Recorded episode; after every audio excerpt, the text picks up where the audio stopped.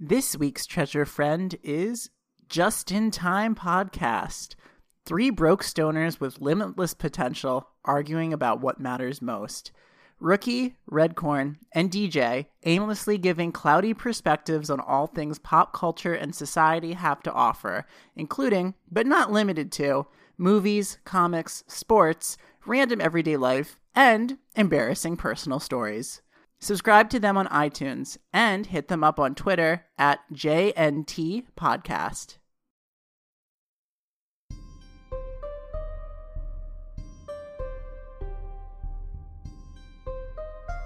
Greece, the distant past. King Erginus had lost everything in the war with Thebes. When a truce was finally declared, both armies returned back to their cities. But for Erginus, it was a bittersweet homecoming. All of his accumulated prosperity and resources had been depleted by a petty battle that had gone on for too long.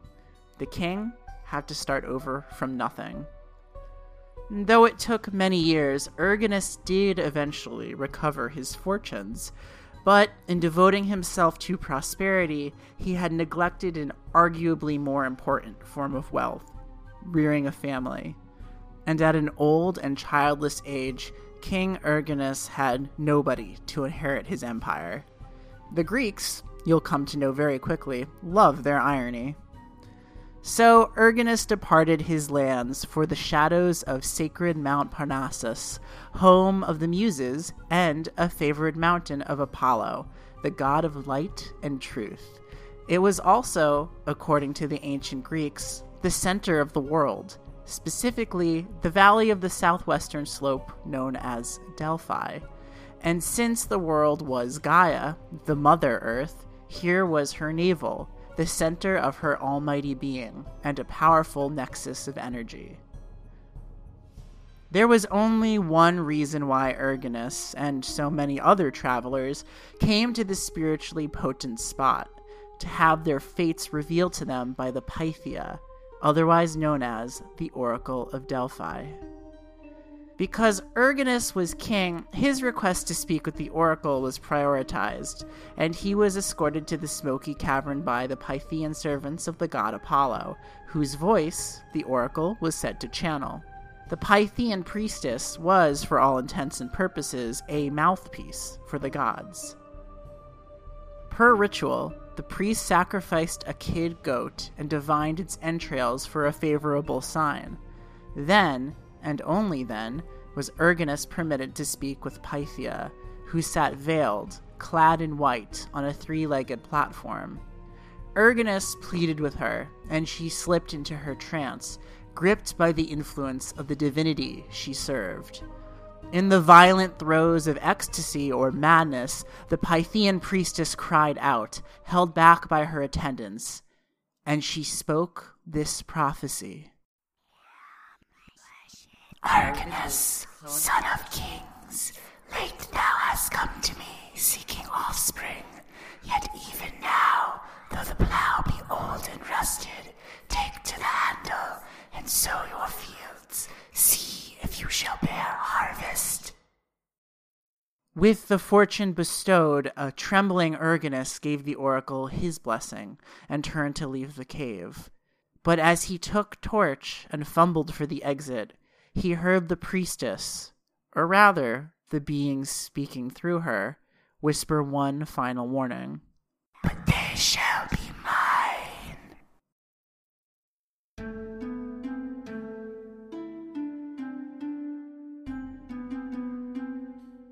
King Erginus did live long enough to bear two sons, Agamedes and Trophonius, and the two brothers grew up to become renowned architects and builders.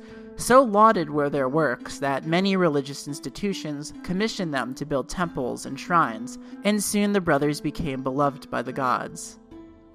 One legend has it that the brothers were so celebrated in their works that the followers of Apollo at Delphi invited Agamedes and Trophonius to construct a new temple. Upon completion of their greatest work, the brothers were summoned to a private audience with the oracle. She, who had foretold their birth many years before, said that they had done well and that Apollo would grant them their greatest desire. The brothers discussed the matter among themselves, and coming to a consensus, spoke humbly, stating that the only desire they had was to die a peaceful death.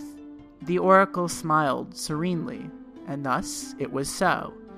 She told them to feast and celebrate for 7 days, and after 6 days of revelry and drunkenness, the sun rose on the 7th.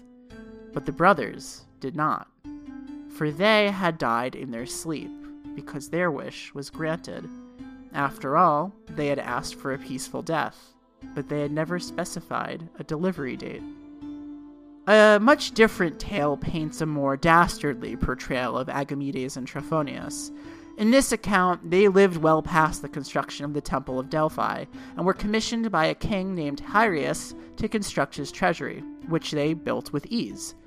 But as the servants of wealthy Hyrieus began piling in all of that gold and silver, the brothers began to grow hungry for treasure. They constructed a secret passageway that would allow them access to the chamber without Hyrieus or the servants knowing. And every night, little by little, a portion of the king's wealth vanished at the hands of these sly architects. Hyrieus did eventually notice, but couldn't explain how his vault was depleting when the keys to the chamber were kept under safe watch. So he went about and installed a snare to capture the thief, or thieves in this case.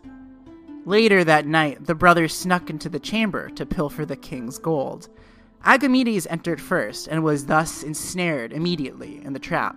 Unable to free his brother and fearing that Agamedes would be put to torture to reveal his accomplice, Trophonius took his sword and cut his own brother's head off, preventing King Hyrieus from discovering the thief's identity. With his brother's head dripping blood, Trophonius fled to the city of Lebadea and took shelter in a cave. Now, mortal kings are one thing, but the gods are not so easily fooled. There is a steep price to pay in ancient Greek lore for fratricide and deceit. The legends are a bit scarce on what exactly happened to Trophonius, but suffice to say, he never emerged from his cavern at Lebadea. All we have to fill in the blanks is our knowledge of those other Greek malcontents who earned the wrath of the gods. They were usually punished with transfiguration into something ghastly and evil, like a spider, or a tree, or a lady with snakes for hair, and the gods kind of just threw things out the wall to see what would stick. But you can't say they weren't creative about it. Trophonius was technically the product of Apollo's blessing, and for being touched by a god of prophecies, Trophonius's curse might have taken this into account. Whatever happened to Trophonius, we know it was not good. What he and his final dwelling place would become was positively nightmarish.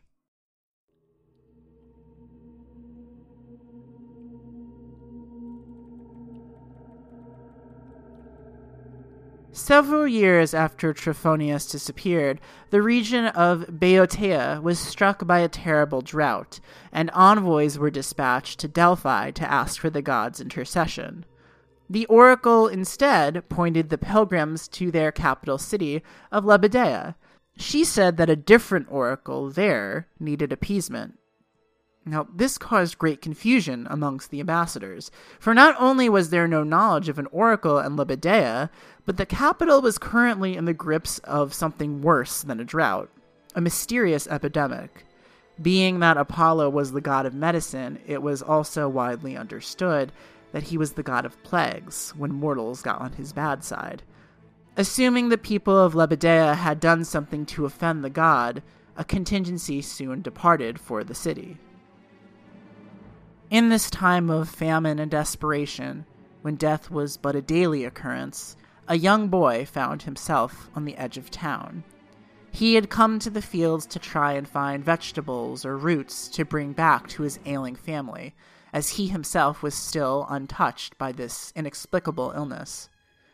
While out in the silent pasture, he spotted a swarm of bees. Now, where there are bees, there is often honey.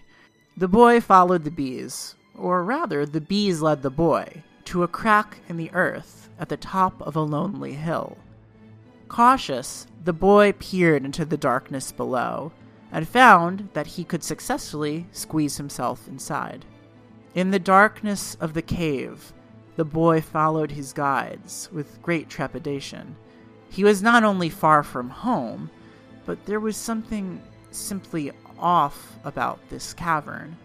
Still, he couldn't turn down the opportunity to procure food. His family was desperate. So the boy crept forward, crawling on hands and knees, deeper and deeper into the black. Finally, the boy reached a hole in the wall from where the bees emerged, and it was here that a strange and foreboding presence spoke to him. I am he who is cursed by the gods.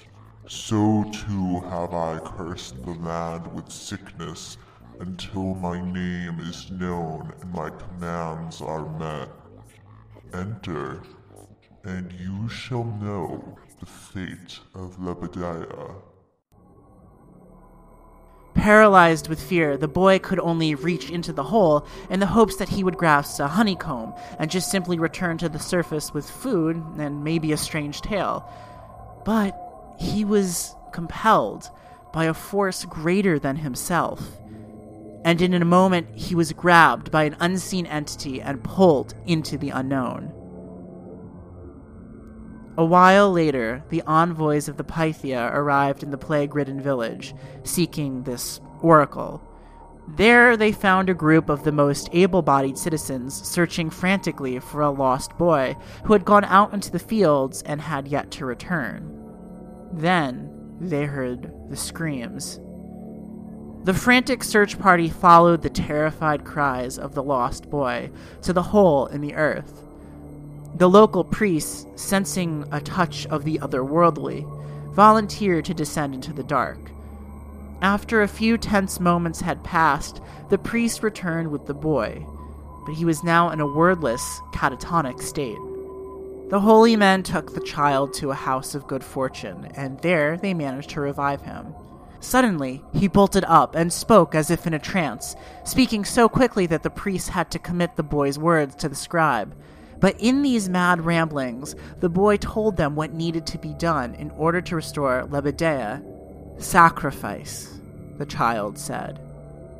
To whom? The priest asked, bewildered. Sacrifice to Trophonius, he said. Sacrifice to the nourisher in the darkness.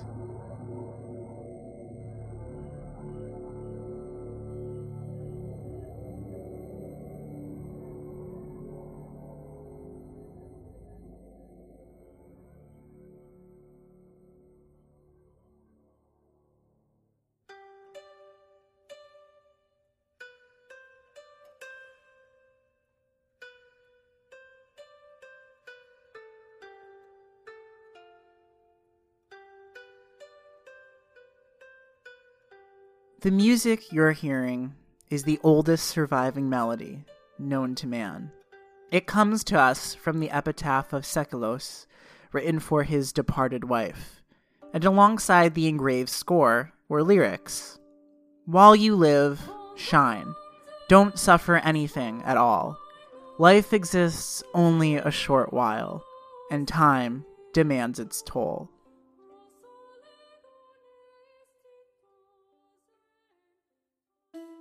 Since the very beginning, death was a major part of the Hellenic worldview.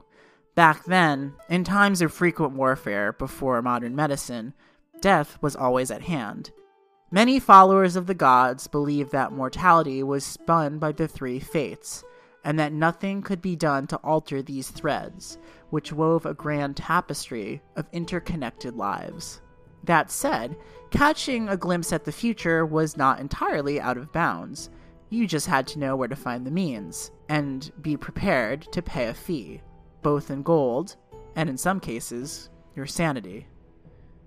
By far the most important oracle of all was the Pythian oracle at Delphi, though there were other prophets that one could choose to consult. In fact, some leaders would often send envoys out to each known oracle, just to be sure. Always good to have a second opinion, right? The origins of the Pythia lay with the god Apollo, who was born of Leto and her tryst with Zeus. We all know Zeus, and we all know he had numerous side pieces. Go count the moons of Jupiter, and that'll give you an idea. In a jealous rage, Hera, Zeus's wife and the queen of the gods, sent the monster Python, who, as the name implies, was a giant-ass snake, to chase Leto across the face of the earth so she would be unable to give birth. Eventually, Leto found refuge on the floating island of Delos and bore both Artemis and Apollo. To get revenge on the snake that had terrorized his mother, Apollo traveled to the abode of Python at the center of the world and slew the serpent. And from the name Python, we get the name Pythia. From the serpent's enchanted blood, sweet, intoxicating fumes were said to emit from its immortal corpse, and these vapors had the power to mystify the pure-hearted with visions, kind of like a spiritual Wi-Fi connection to Apollo. 1st century BC writer named Diodorus Siculus tells us that the cave at Delphi was discovered by accident, though of course, in Greek myth, we know nothing is ever by accident, don't we? While out tending to his goats one day, a herder named Coritas found out that one of his flock had fallen into a crack in the ground.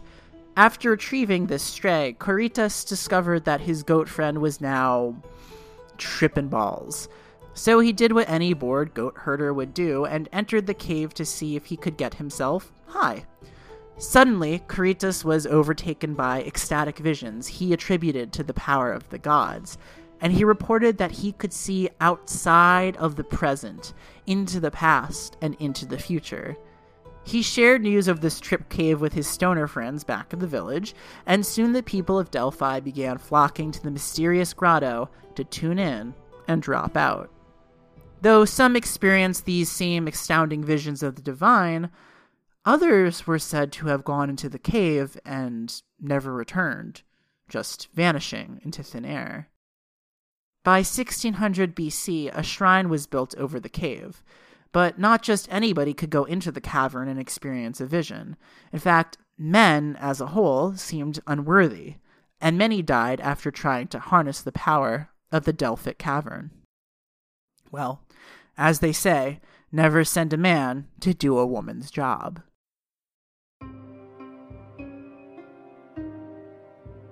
At first, the villagers of Delphi selected a virgin to act as the appointed seer, or Pythia. Later, in an early example of sexual positivity, the office of the Pythia was extended to any woman of good character from the devotees of Apollo. However, if she was married, she would have to consent to give up her marriage and family for the sake of her functions. This was her sacrifice, one of many, as we'll find out. Though Pythian candidates were initially of noble birth, oracles from the peasantry were later chosen as well. There was also not just one singular oracle stationed at Delphi at any given time, but a rotation of 3 or 4 women who lived at the temple. The perks extended to the Pythia were progressive for the time. Unlike other women, the Pythia could own property and attend stately functions, and were on the government's payroll for their duties. Prophecy was a necessity in Hellenic life, and highly valued. The Pythia only gave prophecies on the 7th day of the month, and never in winter, as Apollo is said to vacate the temple for warmer climates. The Pythia may have used this time to participate in the rites to the god of wine and inspiration, Dionysus, instead. On the chosen day, the Pythia would bathe herself in a sacred spring, and drink from nearby waters, which were said to be enchanted by a water nymph. Then she would be led by her attendants to her tripod above the vents. Those who came seeking her prophecies would approach the caverns with hands full of laurel, a plant sacred to the god Apollo. These petitioners would also give the attendants the required fee, a young goat, for sacrifice. In a temple alcove, this goat would be doused with holy water, and if it shivered from the hooves upward, it was said to be a permission from the god that the oracle may read the consultant's future. However, if not, the client, or supplicant, would be turned away. If approved, the goat would then be slaughtered and its organs divined for a sign of good fortune. Each individual that approached the oracle would have to, essentially, take a number and approach in the order they were received. The Greeks were democratic like that.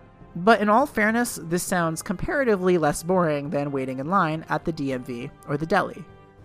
There was a good reason why the Oracle at Delphi conducted her rites only one day out of each month, because at the end of each session, it is recorded that the Pythia's condition was like that of a sprinter after a long race.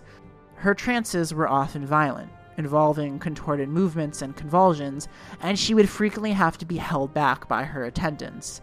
For this reason, the lifespan of the Pythia was typically not very long. Despite this danger, the Pythia was said to take her role very seriously, and indeed, no act of war or diplomacy was undergone without the kings of the land first sending for the oracle's go-ahead.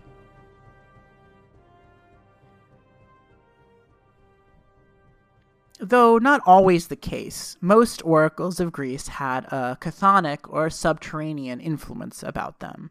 By no means as famous as the Delphic Pythia, there was a place in Ephyra, near Lake Avernus, just as fearsome and powerful. It was called the Necromantion, the Oracle of the Dead.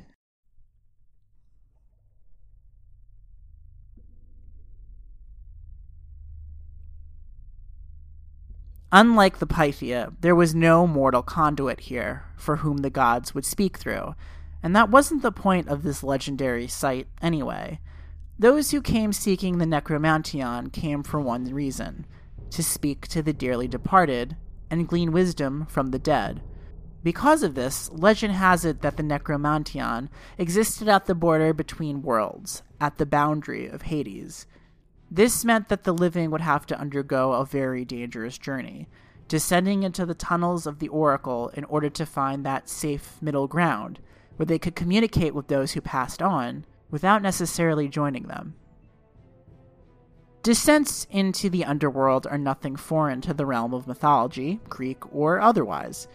Most tellings speak of death personified as the god Thanatos, who acts as more of a force of nature, the ability to die, rather than a full-fledged personality. That later distinction belongs to Hades, king of the land of the dead. And Hades always gets a bad rap, thanks to modern Western perspectives and, well, James Woods. But Hades wasn't all that much of a bad guy, really. Greeks often referred to him, in fact, as the generous one, because he always had room for one more soul in his court. But more importantly, he was fair. Death, after all, does not discriminate. Many legendary heroes and heroines would often find themselves in desperate need of journeying into Hades' shadowed kingdom. These descents were fraught with peril, or even trickery. Persephone, goddess of spring and Hades' eventual wife, was doomed to half an eternity in the underworld for simply eating its food. Orpheus, a musician so determined to bring his wife back from the dead that he moved the god of the underworld to tears with his music, lost her all over again, when he just had to look back to see if she was following close behind him. It's this later figure, Orpheus, and his cunning adventure into darkness that inspired his own cult, the Orphic Mysteries.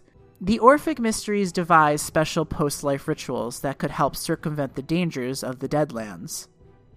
By way of Orpheus, who had seen the underworld firsthand and returned to tell the tale, comes the story of the two rivers, Lethe and Mnemosyne.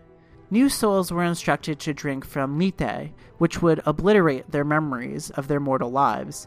But Mnemosyne was special and rarely used. It had the power to restore memories, and the Orphic cult was specifically instructed to drink from this river upon death. Unlike other religious depictions of an afterlife, the Greeks firmly believed that the dominion of Hades was physical just as it was metaphysical, meaning, if you were either foolish or bold enough to go looking for it, there were rumored caves and entrances above ground that could take you there, such as the Necromantion. It turns out this Oracle of the Dead was mentioned in a major subplot of the Odyssey. Odysseus, trying to chart a course home around the traps laid for him by vengeful divinities, is instructed by Circe, not Lannister, to seek counsel from the dead prophet Tiresias. So Odysseus follows the rituals that will safely guide him there, which involve offering sacrifices to the dead, as well as drops of his own blood to summon them into being. Those like Odysseus, who went looking for an opening to the underworld, would often use the geography of the dead to navigate. And one of the connectors between the above and below were rivers. Tributaries of Lethe and Mnemosyne, the rivers of memory, were said to flank the sacred site of Lebadea, and were key components in the ritual used to consult the oracle of Trophonius.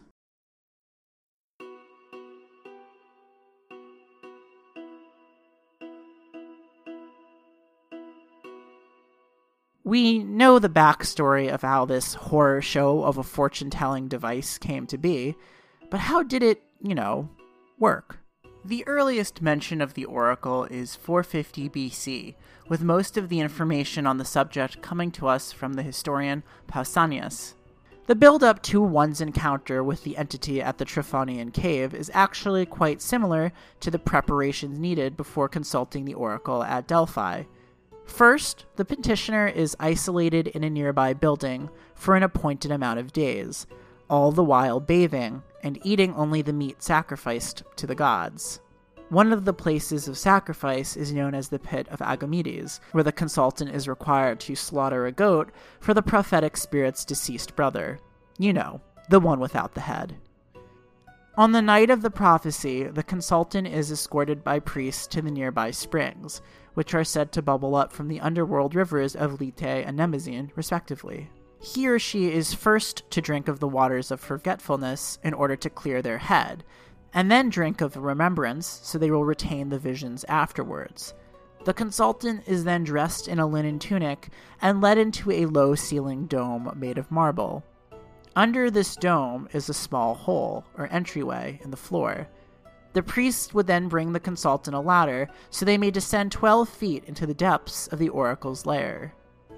At the bottom of the pit, in near total darkness, is a small shaft opening, where the entity, once known as Trophonius, allegedly waits. The supplicant is then instructed to lay down, feet first, with an offering of a barley and honey cake clutched to their chest. When they are ready, and have no doubt uttered a prayer, they must shuffle forward, so their legs, up to their knees, are plunged into the hole. At this point, someone, or something, grabs them and pulls them into what is then described as a surrealistic nightmare chamber of visions. This is why this oracle, of all the others, was considered by the ancients as one of the most powerful, but also the most dangerous. Now, while the Pythia takes on the onslaught of divine images on behalf of their consultant, those who dove into the depths of Trophonius had to endure those images firsthand, sometimes for as long as up to 2 days. Well, wasn't called the Cave of Nightmares for nothing. The priests would only descend to retrieve the foolhardy petitioner, quote, once they heard the sounds of their screaming, unquote. When the oracle was done with them, it would spit them out the opposite way they came in, at which point the priests would have to carry them back, nearly catatonic, and sit them upon a special chair called the Throne of Memory. In a post-traumatic, trance-like state, they would blurt out a logoria of what they had seen inside the cave, which a scribe would commit to a tablet. When this was done, the priests would entrust the survivor to their families, and, after a few days of recovery, they were said to be no worse for wear. Now, if I may, this all sounds kind of like the Greek myth equivalent to that scene in Willy Wonka and the Chocolate Factory where he takes them on a boat ride acid trip from hell, but I digress. We have an example of one of the visions at Trophonius. The famed Greek essayist Plutarch writes of a vision that took place there concerning the fate of a human soul. In this story, the supplicant, named Timarchus, descends into the crypt to undergo the ritual. His first experience, after being sucked into the abyss, is having his head split open, after which he emerges as a free soul that travels to a surreal afterlife of glowing islands and swirling rainbow colors. Feel free to insert your own psychedelic rock soundtrack as you listen to this, by the way, because it's going to get pretty weird from here on out. While in this strange metaphysical aether, Timarchus looks down into a deep black abyss. In Plutarch's own words, From it could be heard innumerable roars and groans of animals, the wailing of innumerable babes, the mingled lamentations of men and women, and noise and uproar of every kind, coming faintly from far down in the depths, all of which startled Timarchus not a little. After an interval, someone he did not see addressed him.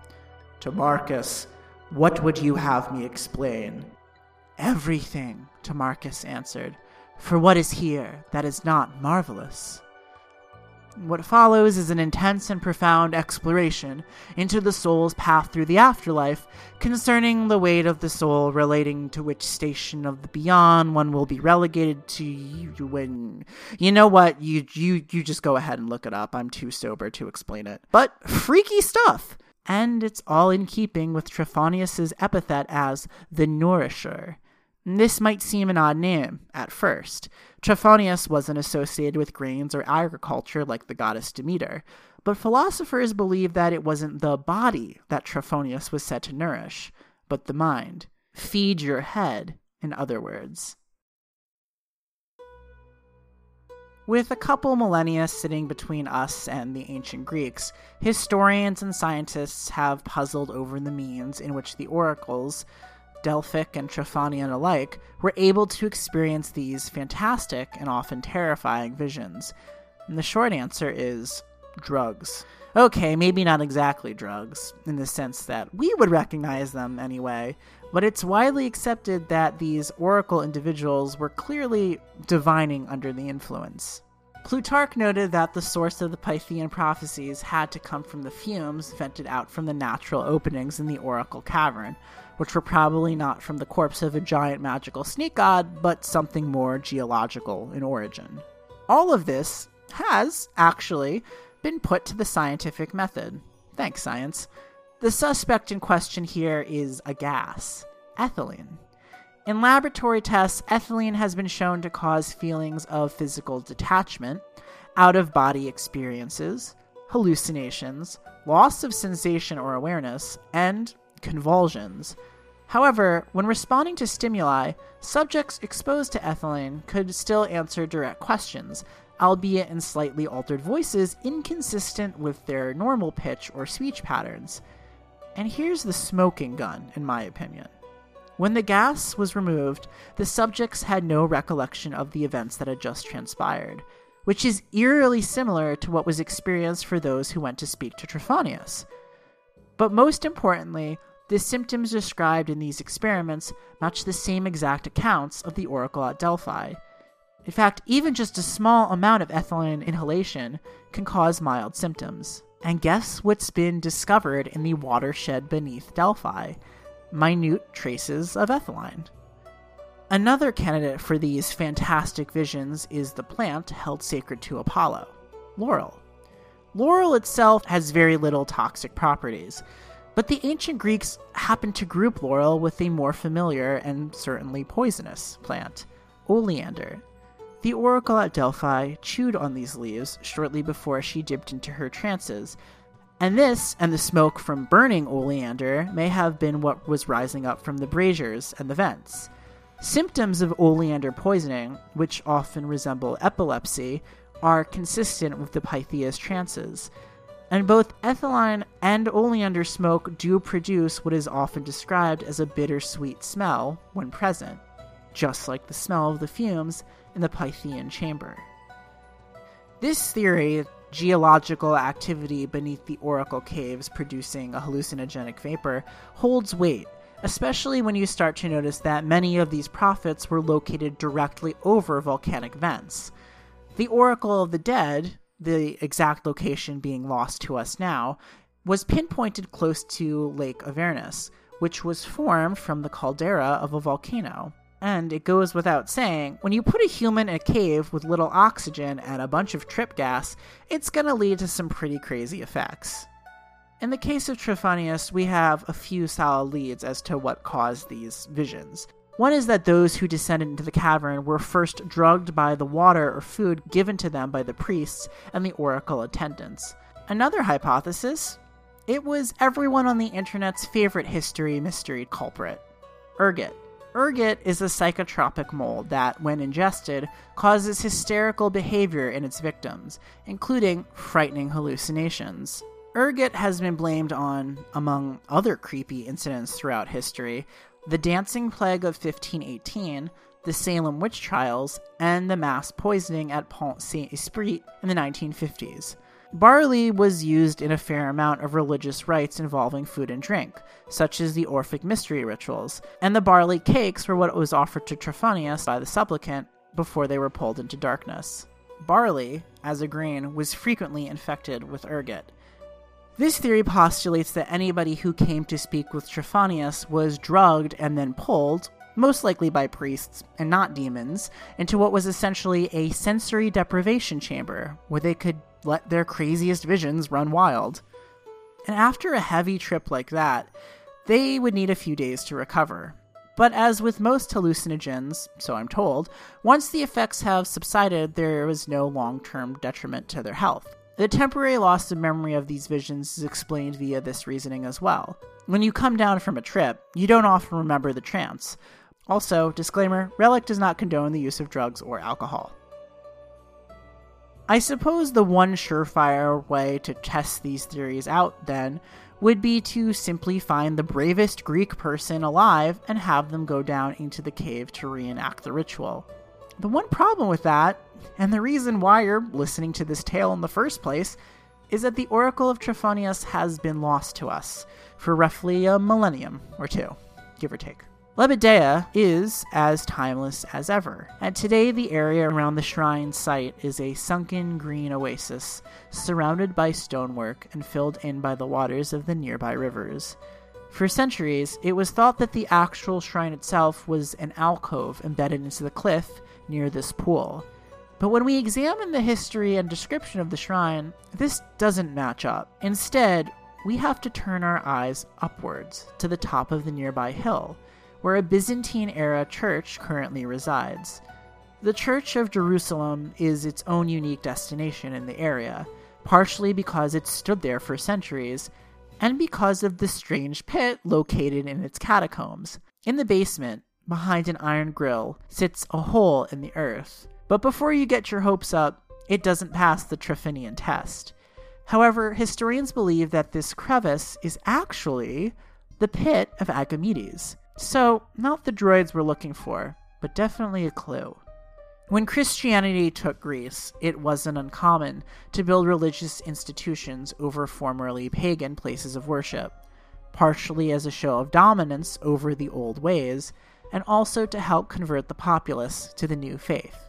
Today, theories abound as to what lies beneath the Church of Jerusalem. No geological investigations or deep ground radar have been deployed to test the depth of the space beneath the church, and, unfortunately, it's unlikely to be excavated anytime soon.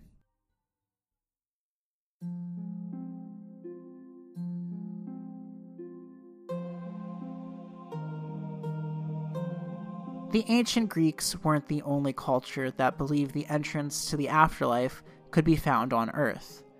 Looking towards the east, there is a dormant volcano in a remote region of Japan called Mount Osore.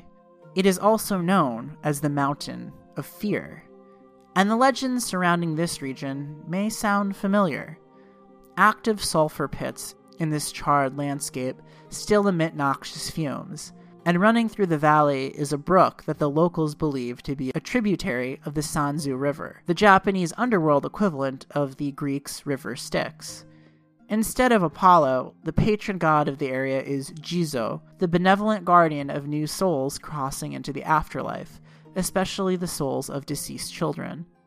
And through Jizo's blessing and the powers of the underworld, blind mediums called the Itako dwell within the shrine and are endowed with the ability to channel the voices of the dead. Twice a year, in summer and autumn, when it is said that the veils between the worlds are at their most thin, locals will visit the shrine maidens in the hopes that they may be able to converse with a departed loved one.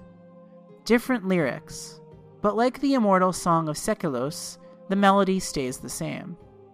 And this is but one thread of commonality that runs through the Earth's oldest religions.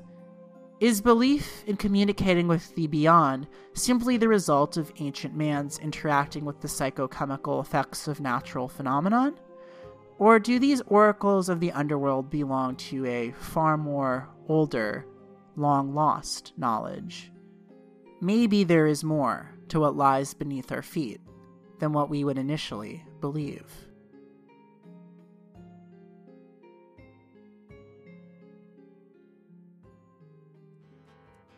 Relic is written and produced by me, Maxwell. The amazing theme music you're hearing was composed by Devin. If you like this podcast and want to sacrifice to the iTunes algorithm gods, you can leave a 4 or 5-star rating in iTunes so other people can find out about it. Also, subscribe. You can also connect to Relic via Twitter at Lost Treasure Pod. If you have any comments, concerns, suggestions, or corrections, please send me an email at losttreasurepod@gmail.com. Our hosting site and blog is relic.blueberry.net. That's blueberry without the E's. Our Facebook group is The Reliquary, the Lost Treasure Podcast group. Next time, people have gone into the remote forests of Ecuador in search of cursed gold, never to return. Next week, we journey there too. The adventure continues.